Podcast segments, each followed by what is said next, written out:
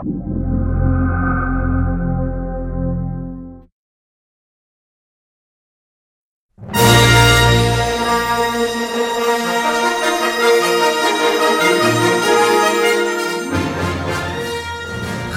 فضایی هالیوود. پرده نقره‌ای سینما.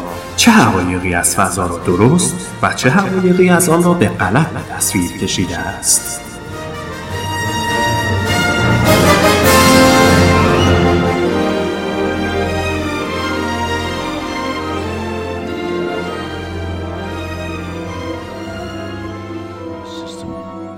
بین ستاره ای عشق تنها چیزی است که به آن نیاز دارید. حداقل این چیزی است که کریستوفر نولان در فیلم بین ستاره ای محصول سال 2014 به ما می‌گوید. قطعا این فیلم فوقالعاده است ولی آیا همه چیز را درست ترسیم کرده است؟ تا حدی. اول از همه مسئله اصلی فیلم سیاه چاله. گفته شده است که تیم سازنده از کیپتون فیزیکدان نظریه برنده نوبل فیزیک 2017 برای مدل سازی سیاه چاله کمک گرفته است. کسی که چند مقاله در این باره نوشته است. سیاه چاله فیلم بین ستاره ای که نور در اطراف آن کج می شود احتمالا دقیقا مطابق با دانسته هایمان از این موضوع است. زنده ماندن فرد در هنگام خم شدن فضا و زمان یا همان اسپاگتی شدن جای بحث دارد. چرخش سیاره ها حول سیاه چاله هم شدنی است گرچه قابل زیست بودنشان جای تردید دارد.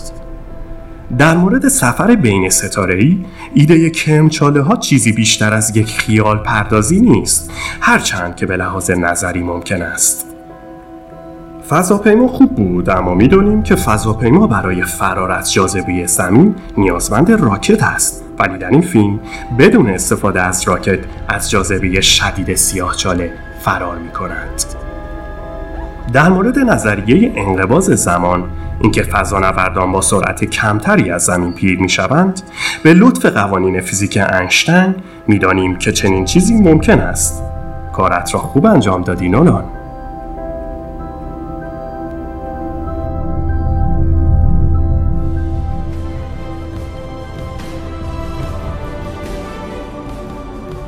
آرماگدون. از کجا شروع کنیم؟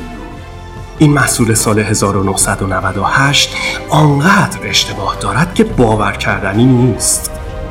168 اشتباه در یک فیلم 150 دقیقه ای در فیلم گفته می شود که سیارک به اندازه تگزاس است. یکی از بزرگترین اشتباهات فیلم است. چطور کسی متوجه نزدیک شدن این سیارک به زمین نمی شود؟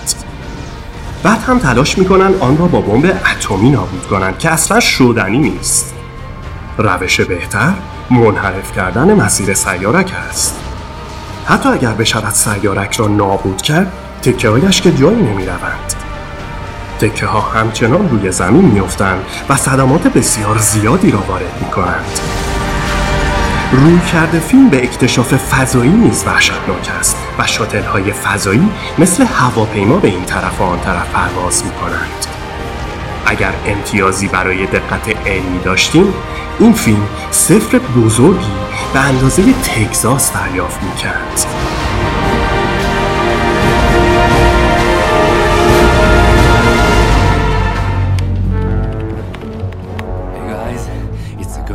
زندگی در فیلم زندگی که محصول سال 2017 است قهرمانان فیلم باید با یک موجود اسرارآمیز مریخی خطرناک مقابله کنند که برای انتقام گرفتن می‌خواهد ایستگاه فضایی بین المللی را خراب کند. ایده مأموریت بازگشت به مریخ در فیلم به دقت به تصویر کشیده شده است. ناسا همکنون به دنبال انجام این مأموریت در آینده نزدیک است. گرچه احتمالا باید موجود زنده را نه به ایستگاه فضایی بین المللی که به زمین بیاورند. با این حال یکی از بزرگترین اشتباهات فیلم نحوه تلاش ناسا برای خارج کردن ایستگاه فضایی بین المللی از منظومه شمسی است. با استفاده از کپسول های جاسازی شده نمی‌توان ایستگاه را اینقدر دور فرستاد و احتمالا در نهایت به اتمسفر زمین هم نمی‌تواند بازگردد در این تریلر دانیل اسپینوزا، جیک جیلنهال و خدمه ایستگاه تلاش می کنند که موجود بیگانه خطرناک را مهار کنند.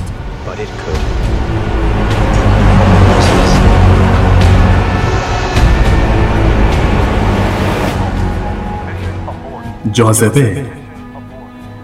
جاذبه فیلمی محصول سال 2013 است که در آن قهرمان فیلم ساندرا بولاک باید پس از آنکه پسماندهای فضایی مشکل زا شوند خود را نجات دهند. جاذبه برخی چیزهای کلیدی را مخصوصا از نظر فنی به درستی ترسیم می کند. فیلم به زیبایی ایستگاه بین المللی فضایی و تلسکوپ فضایی هابل را به تصویر می کشد و جزئیات فضاپیمای سایوز و لباس فضانوردان به خوبی در نظر گرفته شده است. ایده شکل گیری مشکلات زنجیره ناشی از پسماندهای فضایی در مدار زمین نیز بسیار واقعی است. به این مشکل سندروم کسلر می‌گویند. برخی فکر می کنند که پسماندها در مدار زمین آنقدر زیاد خواهند شد که چنین مشکلاتی را در آینده نزدیک ایجاد خواهند کرد. اما جاذبه اشتباهات زیادی هم دارد یکی از واضح ترین اشتباه های فیلم این است که قهرمانان داستان می توانند به راحتی بین هابل و ایستگاه فضایی بین و ایستگاه فضایی تیانگونگ یک چین سفر کنند. در واقعیت فواصل آنقدر زیاد است که امکان این سفر وجود ندارد. نکته دیگر این که سندروم کسلر در مدار نزدیک زمین ماهواره های ارتباطی را نابود می کند اما واقعیت این است که مدار نزدیک زمین فقط چند صد کیلومتر از زمین فاصله دارد. در حالی که مدار ماهواره های ارتباطی در ارتفاع حدود 35 هزار کیلومتری زمین است.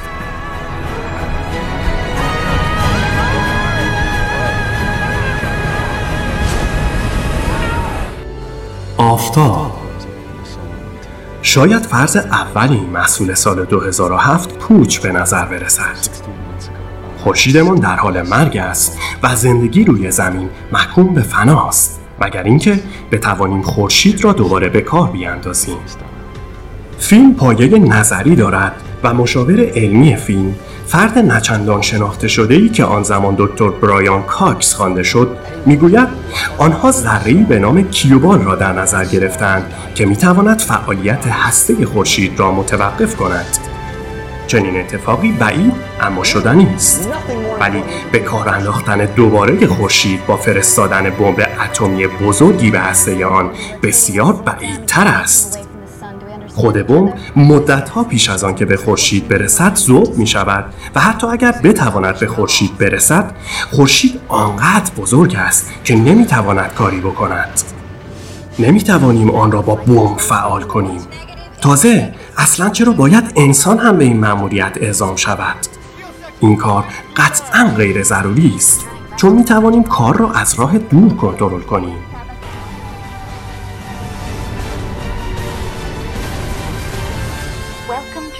2001 اودیسه فضایی این ساخته سال 1968 استنلی کوبریک به حق بسیار مورد تحسین قرار گرفته است.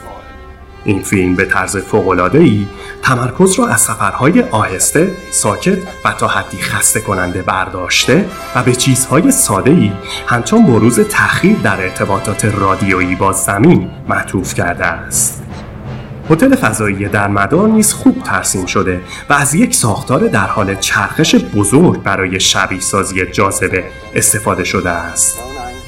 حتی ظهور شاتل فضایی را هم پیش بینی کرده است گرچه هنوز تا حدی که کوبریک می‌گوید پیشرفت نکرده ایم. در مورد رابط های سخت افزاری نرم افزاری تازه به دستیار شخصی الکسا یا گوگل هوم رسیده ایم و معلوم نیست این فناوری با چه سرعتی به چشم انداز فیلم برسد. گرچه امیدواریم هیچ اتفاق بدی در این مسیر نیفتد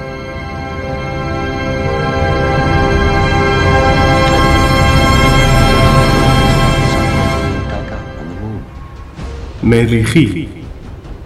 وقتی مارک واتنی با بازی مت دیمون به مریخ می‌رسد برای آنکه در آن محیط بسیار خطرناک زنده بماند باید هوش خود را به کار گیرد.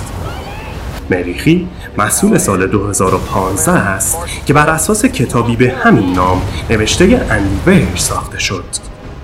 اندیویر اعتراف می کند که برای پیشبرد داستان یک واقعیت بزرگ را نادیده گرفته است.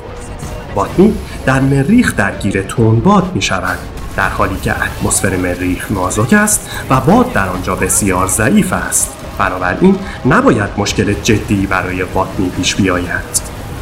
حرکات واتنی در مریخ نیز بازسازی نحوه حرکت واقعی انسان روی این سیاره نیست.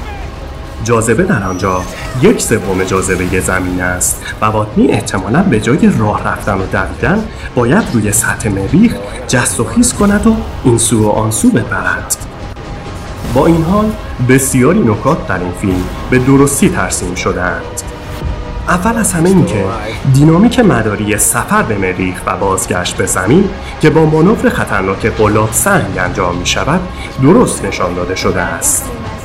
همانطور که دانشمندان در سال 2017 در پرو نشان دادند پرورش سیب زمینی در خاک مریخ هم احتمالا شدنی است همچنین این فیلم گربادهای سطح مریخ را به دقت ترسیم می گربادهایی بسیار واقعی که اسم قبار شیطانی را بر آنها گذاشتند ایده استفاده از سکونتگاه های انبساط پذیر نیز چیزی است که ناسا رویش کار کرده است. گرچه برخی می‌گویند که باید گردتر باشند تا در برابر فشار کم دوام بیاورند.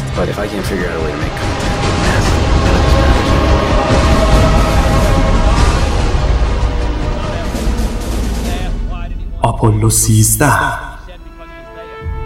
بسیاری آپولو 13 را یکی از بهترین فیلم ها در ژانر فضایی می دانند که داستان دراماتیک مأموریت ناموفق ناسا را به شکلی هیجان انگیز و دقیق بازگو می کند. اما آیا همه چیز در این فیلم به درستی به تصویر کشیده شده است؟ نه کاملا. آپولو 13 برای نمایش تجهیزات مأموریت از فضاپیما گرفته تا اتاق کنترل پرواز تحسین شده است بسیاری از شخصیت های فیلم نیز شبیه شخصیت های واقعی هستند. به بازیگران فیزیک آموزش داده شد تا کاملا با فیلم نامه آشنا شوند. با این حال اشتباهات کوچکی در فیلم دیده می شود شاید بدترین اشتباه فیلم استفاده کردن از جمله هیوستون اینجا مشکل داریم باشد. این جمله هرگز در طی مأموریت گفته نشد و جمله اصلی را جیم لاول که نقش او را تام هنگس بازی می کند گفته بود که هیوستون ما به مشکل برخوردیم. نیمه پنهان ماه نیز به اشتباه نیمه تاریک خوانده می شود و در واقع آن نیمه در هنگام مأموریت تاریک نیست. همچنین داستان به گونه ای روایت می شود که انگار ناسا در طول مأموریت باید برای مشکلات پیش آمده تدابیر جدید زیادی می اندیشید در حالی که واقعیت این بود که ناسا روالهای کاری را برای مواجهه با مشکلات از قبل پیش بینی کرده بود. در مجموع آپولو 13 در قیاس با فیلم های مشابه دیگر مشکل چندانی ندارد.